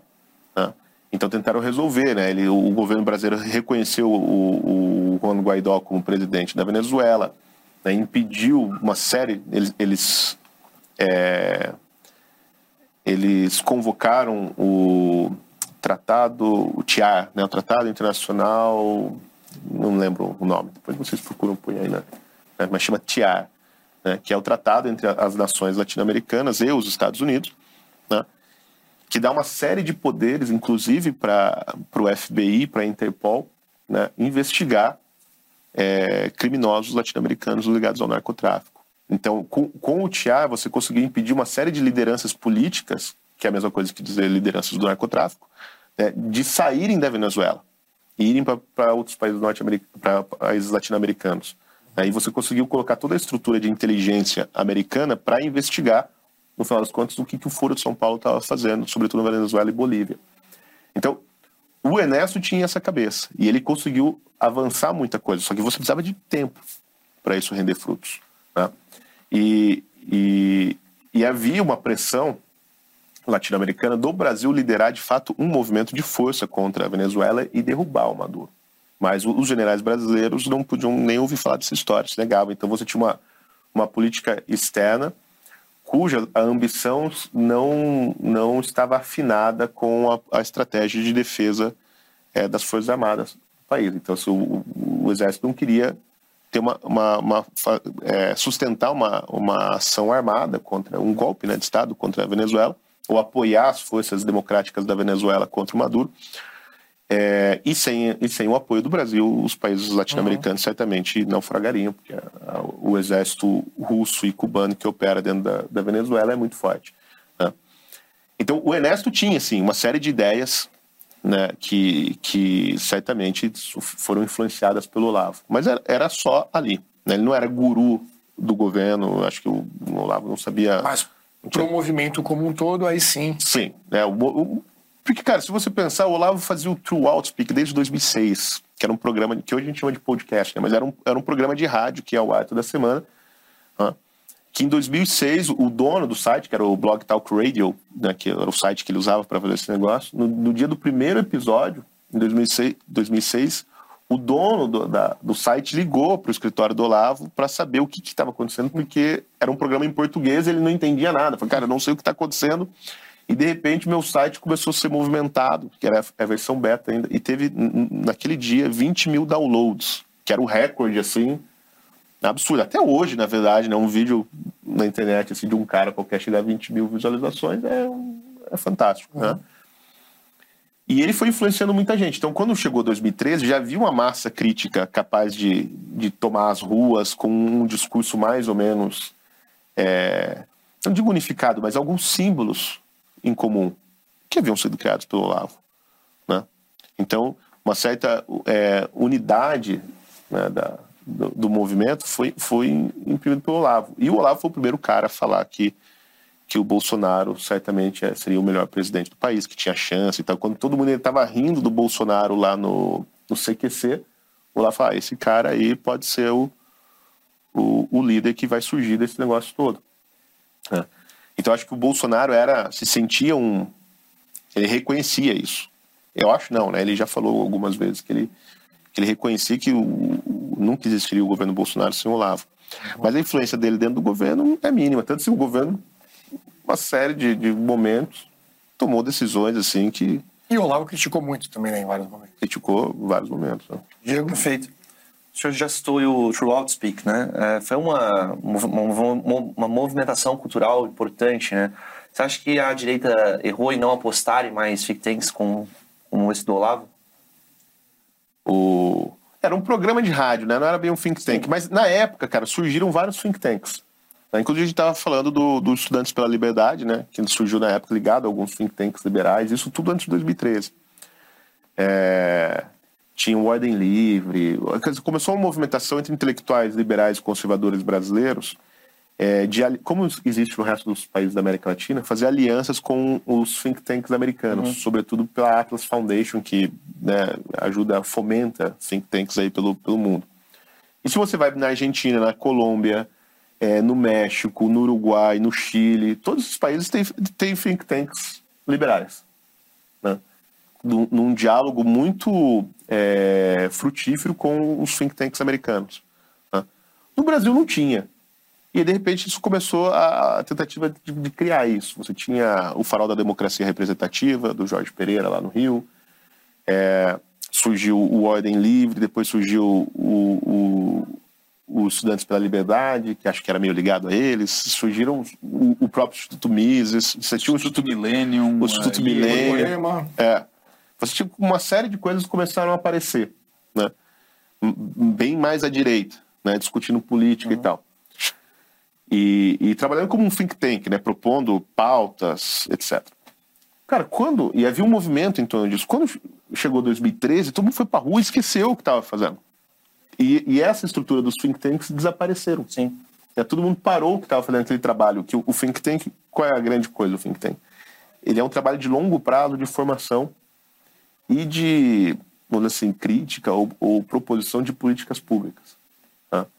Em geral, os think tanks fazem isso. Então, eles formam gente e analisam políticas públicas. É o que a esquerda faz o tempo todo, né? Faz o tempo inteiro. Porque os think tanks de esquerda normalmente são ligados aos partidos né? e recebem verba pública, etc. Então, assim, ali tinha uma coisa muito forte começando. E eu acho que o movimento, assim, a gente fala, falando de partido, institucionalização, acho que ele tem que comer. A semente é um think tank. Né? E, e tinha começado ali. Né? E, mas, de repente, essas coisas sumiram, cara e todo mundo foi para a rua. Aí surgiram os movimentos de rua, que também são legais, né? foi importante. Né? Os movimentos de, de trio elétrico, né? de caminhão de som, etc. Né? Aquela monte de página de Facebook. Né? E aí a galera foi disputar a eleição. E aí virou, aí, bom, aí entrou a política partidária, aí virou o caos, ninguém queria mais estudar, ninguém queria mais fazer formação. Foi um, um desastre, na verdade. Porque a gente abandonou uma parte importante do movimento. Né? é, para ficar na rua. Eu, eu, assim. Veja, eu não acho que isso era possível ser feito diferente, entendeu? Porque estava todo mundo no calor do momento, não é uma, um julgamento do passado que eu estou fazendo aqui. Né? É, eu entendo assim que porra, era o que dava para fazer, assim, foi todo mundo, era o que parecia o certo na época, mas olhando hoje, né? É, para mim é claro assim, que atividades fundamentais para o movimento conservador foram abandonadas que é justamente esse trabalho de, de formação, de criação de base, de, né, como os americanos chamam de grassroots. Né? E foi todo mundo para. Essa base existia, foi criada para fazer movimento de rua, passear, manifestação no domingo e tal. Né? Mas o, o trabalho, a, a, criação de uma, uma, uma pauta muito clara do que é a direita que esse é o trabalho dos think tanks foi abandonado. Então, por exemplo, se você perguntar para os conservadores, é, qual é a proposta assim, da direita, genericamente falando, para uma reforma tributária? Ninguém sabe, cara. Existem várias propostas aí à mesa, né? Um monte de gente fala de imposto único, como um monte de gente na esquerda também fala de imposto único. Tem, tem várias opções, né? Ninguém sabe assim, qual que é, o que, que um conservador acha sobre tributo. Ninguém sabe. A gente só sabe que tem muito. Aí né? tem que acabar, tem que ter menos. É, normalmente é um think tank propõe um estudo mais aprofundado disso, até porque tem que financiar isso. Pouca gente sabe, porque é uma área de especialização técnica Sim. também, né? Tá. E esse é um dos notórios, é, das notórias provocações e pensamentos do, do Olavo de Carvalho, né? Ele apoiou o, o presidente, mas eu lembro de acompanhar um tom meio que, bom, agora que elegeram, vai, né? Mas uma provocação constante de que qualquer plano sustentável de, de criar uma direita ou uma ala é, anti-esquerda, vamos dizer assim, levaria seus, seus 30 anos, acho uhum. que era a frase que dizia 20, 30 anos, 20, 30 anos, estava batendo nisso, né? E, e, a pergunta que eu tenho, ela é um, ela é um pouco provocativa, mas, mas eu acho que ela é necessária como, como reflexão, que é, o Olavo era um notável filósofo, mas era um notável polemista. E enquanto isso ficou, digamos, no, numa primeira camada da internet, você tinha que conhecer ele para conhecer o que ele estava falando. Né? Tinha que conhecer o Olavo de Carvalho e começar a assistir. Então todo mundo conseguia ter um, uma variável para coordenar aquelas polêmicas em volta disso, né? Uhum. quando ganhou essa fama de, de guru do governo, porque o Bolsonaro ascendeu, as manifestações ficaram muito grandes, os cartazes, Olavo tem razão, direita pro, é, propagando muito isso na internet, essas frases polêmicas foram isoladas. Uhum. E aí a gente tem coisas é, famosas que circularam, né, que, que são muito chocantes para quem escuta, como Obama aquele ano, nós temos que investigar mesmo se a Terra é plana, é, documentos falsos do, do presidente dos Estados Unidos. Feto da Pepsi. Os fetos da Pepsi. É, que essa eu me lembro de ter investigado e lembrar que era uma coisa meio. Leia o artigo da Paula Schmidt. A Paula Schmidt escreveu um artigo no Poder 360, que ela, é, a- ela se considera de esquerda, né? Eu não sei por que ela faz isso, mas ela, ela fala, eu sou de esquerda. Fala, não, Paula, você só é boazinha. Né? Você é uma boa pessoa, você não é de E esquerda. que você é de esquerda. E ela, ela nem conhecia o Olavo, assim, nem conhecia. Ela falou, cara, mas esse cara, assim, todo mundo fala que ele é inteligente. Se ele falou isso, tem que ter algum fundamento. E ela foi atrás de entender É, a história. E vale muito a pena ler, cara. Eu fui também, lembrei de entender que, tá, é uma hipérbole, mas é. É, uma mas, hipérbole, é. Tem, tem jeito de entender aquilo ali. É, mas o ponto que eu quero chegar é. Eram frases muito polêmicas, pensamentos muito chocantes e, e coisas como, por exemplo, é, eu me lembro de, de ver o Olavo dando muita pauta para coisas como terra plana, ele ficava provocando, né? Mas Uhum. quem disse que a Terra é, é redonda? Nunca vi um argumento melhor que de um terraplanista, etc e tal, embora eu nunca, eu não tenha visto, pelo menos, afirmasse categoricamente. Não, ele nunca foi É, terraplanista. co- mas isso tudo se espalhou muito e acabou gerando um, um- um custo. De novo, a questão do custo, né? Ficou muito fácil falar, tá vendo? As ideias malucas desse cara, todo o resto Uhum. é tão louco quanto e por isso essa direita é fascista, é extremamente ideóloga, radical, etc e tal. Qual é a avaliação? Tu acompanhou muito o Olavo, né? Qual é a avalia- e viu esse movimento nascer, crescer. Qual é a avaliação que tu faz disso, Silvio? Cara, isso, eu acho assim, do, do ponto de vista é, da história do Brasil, vamos dizer assim, se a gente falasse o lugar do Brasil no mundo, né? Ou da- da- do ponto de vista da nossa cultura, eu acho que isso foi uma tragédia. É, quer dizer, o, o Olavo é um sujeito que tem muito a ensinar, ensinou muito ao Brasil, tem muito a ensinar ainda. O país tem muito a aprender com ele. É um grande educador, né? um grande filósofo. E, e o governo Bolsonaro, óbvio, né? não por opção do Bolsonaro, né? mas a, a situação que, que tudo aconteceu jogou ele no meio do olho de um furacão. É que eu não vou dizer que ele não tinha nada a ver, porque eu acabei de dizer que ele criou essa confusão toda, e como tudo em torno do Olavo sempre era uma, uma grande confusão. né? É, mas que, que, que direcionou o olhar para essas coisas que, que, que, que são relativas ao temperamento do Olavo a maneira como que ele, ele se colocava como comunicador. Né? Se vocês pegar, fizerem a seguinte pesquisa, vão lá e escutem os três primeiros episódios do True Outspeak e vejam como ele fala, e depois escutem o resto. Ele muda completamente, porque entre o terceiro e o quarto, ou entre o segundo e o terceiro, né, eu e o Lucas Mafaldo, vocês lembram Lucas Mafaldo? É, que é um, um aluno do Olavo que mora no Canadá hoje, apresentamos... Só de pro- Facebook. é, que nessa época o, o Lucas estava num think tank em Washington lá trabalhando. E a gente apresentou pro Olavo o Alborguete. Ele não conhecia. Aí ele ficou, cara. Aí ele ficou a noite inteira assistindo vídeos do Alborguete e se mijava de rir. Né? E ele- eu lembro, assim, uma hora a gente conversando dele rindo, assim, com a mão na barriga, assim, na, na cadeira. Aí ele apontou o dedo assim pro computador. É assim, é assim que tem que fazer. Daí é que assim então. que eles vão entender o que, que eu tô fazendo.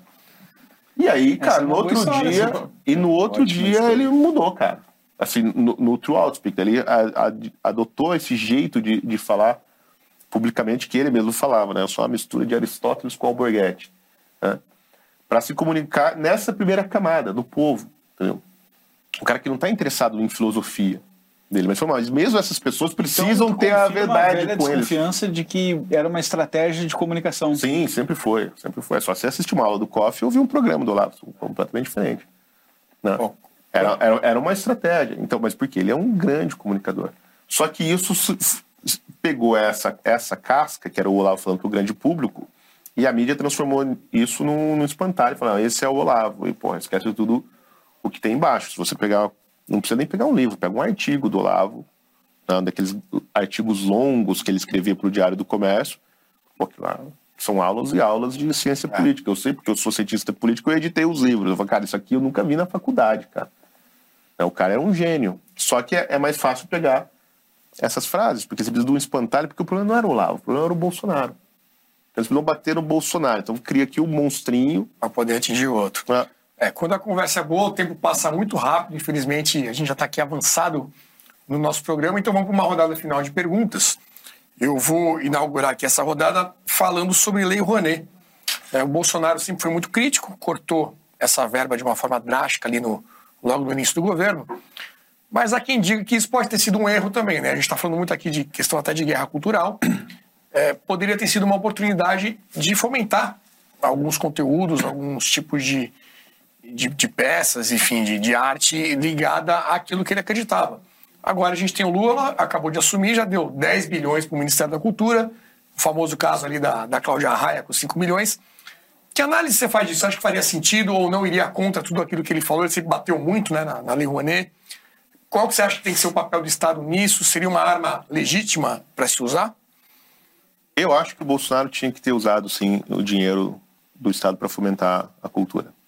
Ó, de maneira muito mais eficiente do que a esquerda fez. Eu acho que tinha que ter trabalhado em cima assim, da Lei Rouanet. E, e eu acho que no começo havia uma ideia de, de, de fomentar culturas populares, locais, né? É, de uma maneira que, que depois se perdeu. E esse, esse discurso falso contra a Lei Rouanet, etc., dar dinheiro para vagabundo, que é artista, o artista é rico. É lógico, isso aí de fato, assim, pô, dar 5 milhões para Cláudia Raia é um absurdo. Né? É óbvio que é. Mas assim, o, o- eu acho que o, o- o- eu, não, eu não acredito nessa coisa liberal não, de que o Estado não deve se meter. Eu acho assim, num ambiente normal, onde você não tem uma cultura hegemônica de esquerda que se construiu com base no dinheiro público, faz sentido. Mas não no, no- no país do jeito que a gente está, porque veja, não é o artista, é a cadeia inteira, cara, que foi construída. Então, assim, hoje, os estúdios de produtor de vídeo, né, os estúdios de efeito especial, É os caras que, que trabalham com sonoplastia, iluminação, são todos esses caras, todas essas empresas de publicidade, de produção de peça de teatro, filme, etc., todas foram montadas com dinheiro público. Todas. Com exceção de vocês. Todas foram montadas com dinheiro público. E são todos de esquerda. Então você ganha lá o dinheiro da Lei Rouanet para fazer seu filme, você pode até não ser esquerdista, mas vai ter que dar dinheiro para a esquerda, porque você vai ter que contratar profissionais. E assim, aí, aí entra o governo, aí fala, não, agora vocês pastem aí, que não tem mais dinheiro público para fazer cultura. Então agora a direita que se vira vai fazer o que vocês já estavam fazendo, que é tentar captar dinheiro, não sei onde. Então. Surgiram várias coisas assim, vocês, né, o filme do Josias, o filme do, do Mauro, né? Só que quantas produtoras de cinema tem no Brasil? Quantas peças tem no Brasil e quantas Brasil Paralelo tem? Então eles criaram toda a estrutura. Aí você chega e fala assim, ó, agora os caras dominam o mercado inteiro e você se vira aí, cara, sem dinheiro. Pô, é lógico que isso é concorrência desleal. Você fomentou é, com subsídio a criação de um mercado e agora você impede a concorrência de entrar. né? Então eu- não acredito nesse argumento liberal. E outra, cara, é óbvio que o, o, o Bolsonaro tinha que usar assim para o dinheiro para fomentar bons projetos. Agora a, questão é, havia bons projetos? Eu sei de alguns que não que não foram para frente. Agora assim, fazer casinha game não dá, cara. Eu pegar 4,5 milhões, porque eles falam da Cláudia Raia, mas e o Casinha Games? O que que é o Casinha Game? Casinha Games era, era um, um, um projeto do, do Mário Frias e do Porciúncula para construir uma escolinha de, de videogame para moleque lá na Bahia. Ensinar programação e tal, e fazer videogame. Com o fundo da cultura. Entendeu assim? É, e por que na Bahia? Deixar vocês pensarem nisso, né? Por que, que lá na Bahia? né? E aí, o, o- eu não sei se isso é verdade, mas a história que circulou é que o dono da empresa era amigo do Renan Bolsonaro. O dono da empresa que ganhou lá para executar o projeto. né? Então, assim, porra, a cultura fomentando videogame. Desculpa, eu, eu, eu sei que eu sou muito velho, eu sei que a molecada hoje gosta de videogame, de fato, assim. Muitos músicos no mundo, não sei se no Brasil, mas sobrevivem graças à indústria de game, né? Porque os games sempre têm trilha sonora legal e tal, não sei o quê, roteiristas, tem um- Sim, é uma pegada indústria. É, artística. uma indústria em crescimento pra caramba. Né? É. Mas, pô, a gente tá falando do Brasil, né, cara? Mas Os caras não agora- sabem, não, não conseguem afinar um violino. Agora que o governo Lula falou que videogame não é esporte, no Ministério do, do Esporte, surgiu a piada, né? Mas Quando a gente começou a achar que era. o Sport TV transmite campeonato de LOL, É, existe uma é. Mas aí, aí eu sou obrigado a concordar com o governo Lula, entendeu? Não é Sport. É, mas eu acho assim, a Lei Rouanet, ela é ruim, Aham. né? Ela, é ela é- foi muito mal feita. E, e, e o Porciúncula tinha boas ideias a respeito da gestão da, da Lei Rouanet. Onde estava o problema? O problema não era o artista, o problema era o gestor, né? os, os escritórios de advocacia, esses caras que ganhavam grana mesmo. Né? Porque era 5 milhões lá Era, para que, o era que artista. operava o negócio. É, então, mas tem um, você tem um establishment ali que, que vivia estudando essa grana. edital. É. Então isso tinha que acabar mesmo. Flávio, vamos lá. Última pergunta. a questão do racha na direita. né? É, você vê como questões ideológicas motiv- motivando a decisão ideológica ou busca por poder? Então, eu acho que algum, alguns rachas, sim, por motivação ideológica, outros só era busca de poder. E a, a- o discurso ideológico era só para encobrir, enfim, que essa é definição, aliás, clássica de ideologia, só para encobrir a relação de poder ali, né? Era um discurso que vinha depois para justificar determinadas ações. Ah, então, por exemplo, você vai. é, dizer, não, não é exatamente do governo, mas é dentro da direita, né? Ninguém vai, vai achar que existe uma diferença séria né, de uma- um posicionamento ideológico sério no MBL, por exemplo, que, que fez eles racharem com o governo. Não, é só porque eles estavam atrás de, de outras coisas, né, de cargo, né, disputando poder ali dentro da, da estrutura do Estado. né. É, mas, por exemplo, com a, a questão, por exemplo, no, o racha dentro do governo, sobretudo entre militares e conservadores, né, havia evidentemente uma disputa de poder, né, por cargos, é só ver o tamanho que, que as Forças Armadas tiveram dentro do Estado brasileiro, do, do, do governo Bolsonaro, né? tanto que eles cresceram. Então, assim, e, e depois que você está no governo, né, como eu tive no começo, você percebe, assim, cara, que milico é parece coelho. Assim, você põe um, um militar, assim, numa secretaria, no outro dia você volta, tem dois. Tá? Aí no outro dia você volta, tem quatro. Eles vão, eles vão, cara, reproduzindo assim. É impressionante. E aí quando você vê assim, pô, a, a sua, a sua diretoria lá dentro do ministério inteira tá na mão de militares. Eles te derrubam entre um coronel no seu lugar. né? Mas é uma disputa de cargo. Mas por quê? Porque ali sim, né, no, caso das Forças Armadas, existe uma, uma posição ideológica né, que orienta a ação das Forças Armadas inteira. né? E essa posição ela é incompatível com, com o conservadorismo né, que é uma posição revolucionária. Né? O Exército Brasileiro, desde a fundação do, da República, desde o golpe que, que iniciou a República, acredita que tem que ser né, o diretor né, é, intelectual do, do- do- da nação brasileira, não é do Estado. né? Então, as Forças Armadas deve- é quem devem dirigir a nação, são as Forças Armadas. né? E eles Você que acha que devem ainda hoje é assim? Sim. Tenho plena convicção de que é assim. É só você pegar as memórias do, do general Vilas Boas, né, num livro de entrevista com o Carlos, o Ca- Carlos Castro, é, que ele deixa bem claro lá que essa é a visão que ele e o Vilas Boas é porque ele é o general mais respeitado das Forças Armadas, né? que é essa visão dele e que a coisa que ele mais admira no mundo é o sistema chinês de governo. Hum.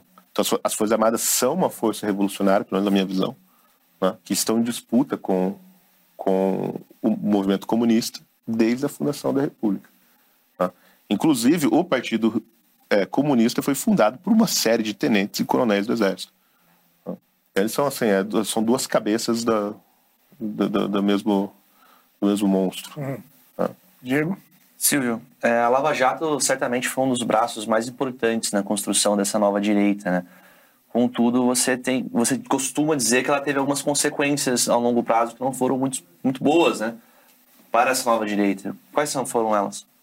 A consequência é, mais é, prejudicial da, da, da Lava Jato, não só para a direita, mas para o país como um todo, foi fazer a gente se acostumar com é, avanços é, antidemocráticos dos é, players do direito brasileiro sobre a Constituição. Quer dizer, né, abusos de poder, claro. né? Então a gente se acostumou com isso. Por quê? Porque a Lava Jato certamente cometeu uma série de abusos é, ao devido processo legal né, durante é, as investigações e que a gente simplesmente fingia que não estava vindo porque no final das contas era para né, sacanear o Lula. E nem como ninguém gostava do Lula, a gente estava cansado dele, e todo mundo sabe que, né, ou acreditava que ele era corrupto, né? Então ele tinha que pagar de algum jeito, nem que, que fosse né, é, extrapolando os limites do direito brasileiro. E, então, assim, durante a Operação Lava Jato, a gente teve é, busca e apreensão dentro do Senado brasileiro, mas como era um senador petista, que apoiava o PT, então dane-se, a gente não ligava. Né? Então a gente foi aceitando uma série de coisas. É, é óbvio né, que aquela a, a Vaza Jato, a operação, a operação spoofing, né, o vazamento uhum. das conversas no, pelo Intercept, é lógico que aquilo ali é um, é um crime e jamais deveria ter sido aceito pela justiça brasileira. Mas o fato é claro, não serve como prova, mas o fato é óbvio que a relação entre o, o Sérgio Moro e o Dallagnol era abusiva. Né? O Sérgio Moro conduzia a, a investigação da PGR. O que ele, o Sérgio Moro fazia? Exatamente o que o Alexandre de Moraes faz hoje. Só que na época a gente achava gostoso, hoje a gente acha ruim, né, a direita. Então, a Lava Jato criou uma série de precedentes para que atores públicos cometessem uma série de abusos, né, que colocassem a população inteira em risco. Ou seja, hoje o cidadão brasileiro ele não tem nenhuma defesa, ele não tem nenhuma garantia contra o Estado. Nós estamos todos na mão do Estado e nenhum direito é respeitado. Porque quem deveria cuidar desse, desses direitos era são os promotores públicos, né? a PGR e o sistema judiciário. Né? Controlar o Estado para não avançar sobre os nossos direitos. Mas a Lava Jato começou a fazer isso e a gente se acostumou. Né? E, bom, isso criou uma série de. É, como posso dizer assim? Criou um precedente uhum. né, para que o atual STF fizesse exatamente a mesma coisa. Né? Avançasse em cima do devido processo legal. Porque o que é o processo legal? Não é só um rito é, jurídico que deve ser respeitado como uma espécie de uma coisa meio bizantina, assim. Né? Não, o devido processo legal ele é a garantia que o cidadão tem contra o Estado.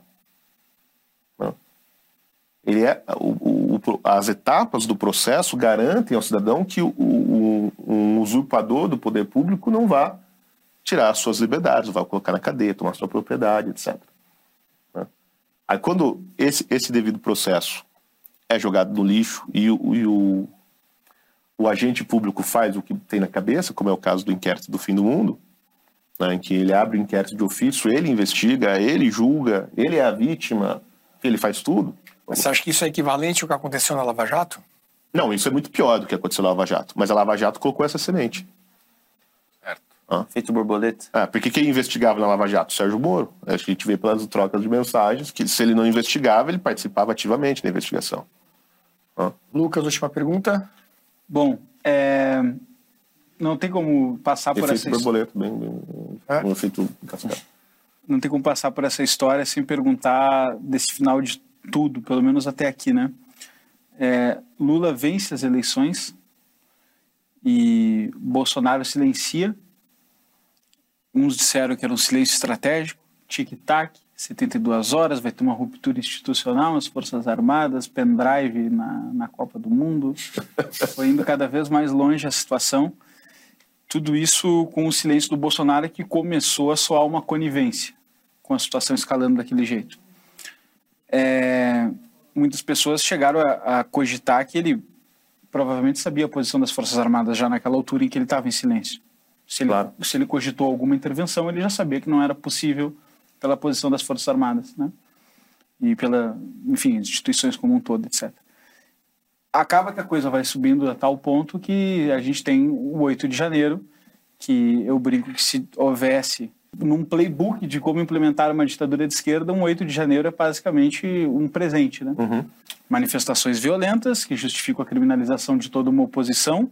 Você pega ali umas pessoas, algumas pessoas que fazem aquilo, desesperadas, acampando na frente de quartel, mal informadas, provavelmente com áudios de fake news, de fato, dizendo que o ministro foi preso, que isso, que aquilo, e acontece um 8 de janeiro.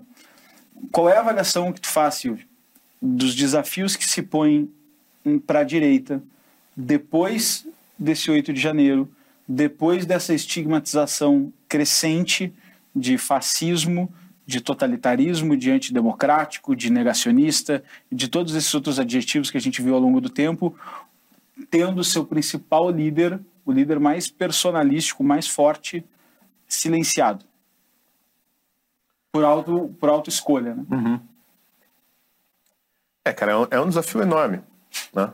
É, é que assim, cara, a verdade, sim, é um desafio enorme, porém nem tanto, porque ninguém acredita nesse negócio de fascismo, de golpe, todo mundo sabe que, todo mundo sabe, todos eles, todos eles e todos nós, sabemos. Todos os jornalistas que escrevem isso, todos eles sabem que eles estão mentindo, que não teve tentativa de golpe, que foi uma, uma ruaça só, né? que a esquerda já fez muito pior, né? Porra, a esquerda botou fo- fogo no MEC du- durante o governo Temer. Mas eles esqueceram, botaram fogo lá. Então, assim, todo mundo esquece disso aí.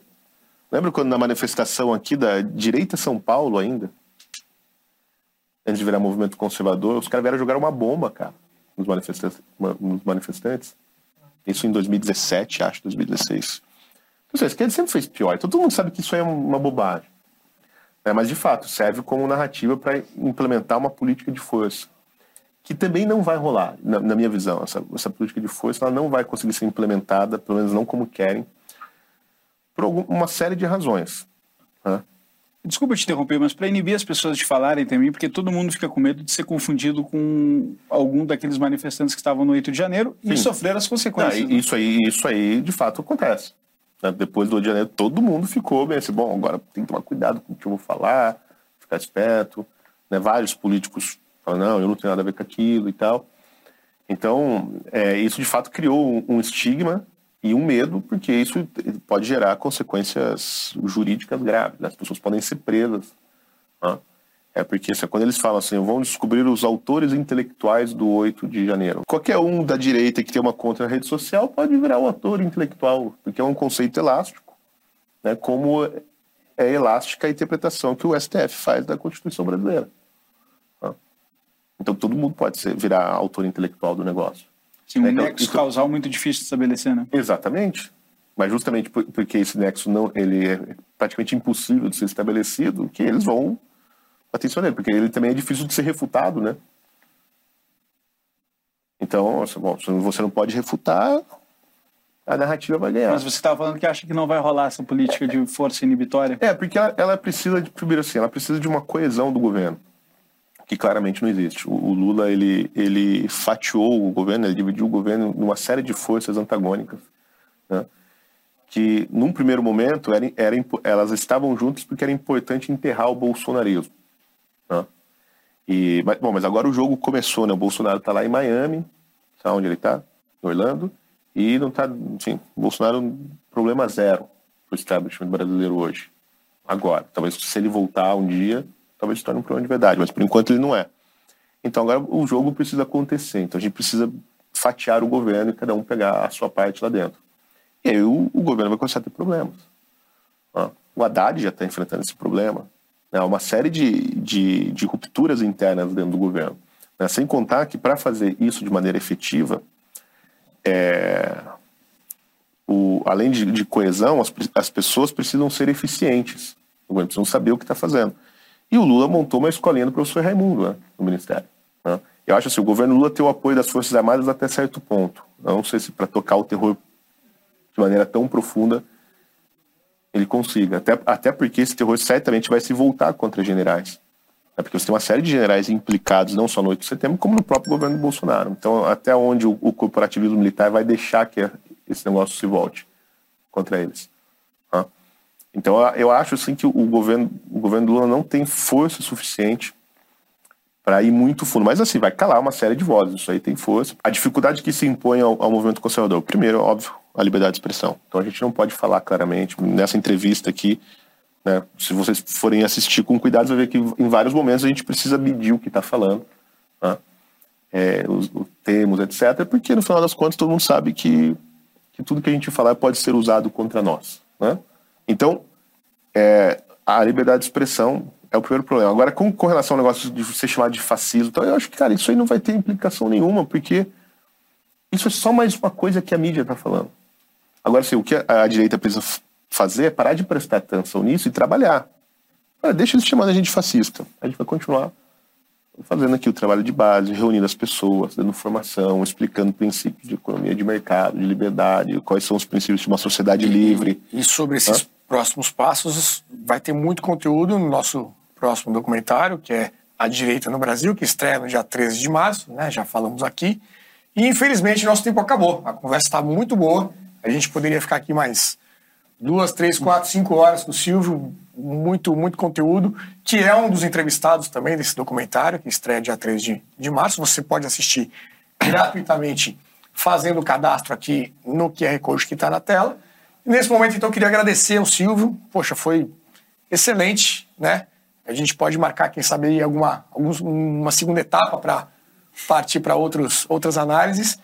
E simplesmente agradecer aí a tua presença e contar contigo aí para os próximos desafios. Obrigado, Silvio. Eu que agradeço, Renato, o convite, agradeço toda a equipe aqui da Brasil Paralelo.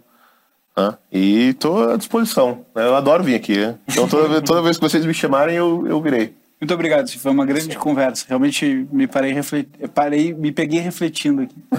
que bom, obrigado. Isso aí. Pessoal, obrigado a vocês pela audiência. Vamos assistir agora mais um VT dessa nova produção que estreia dia 13 de março.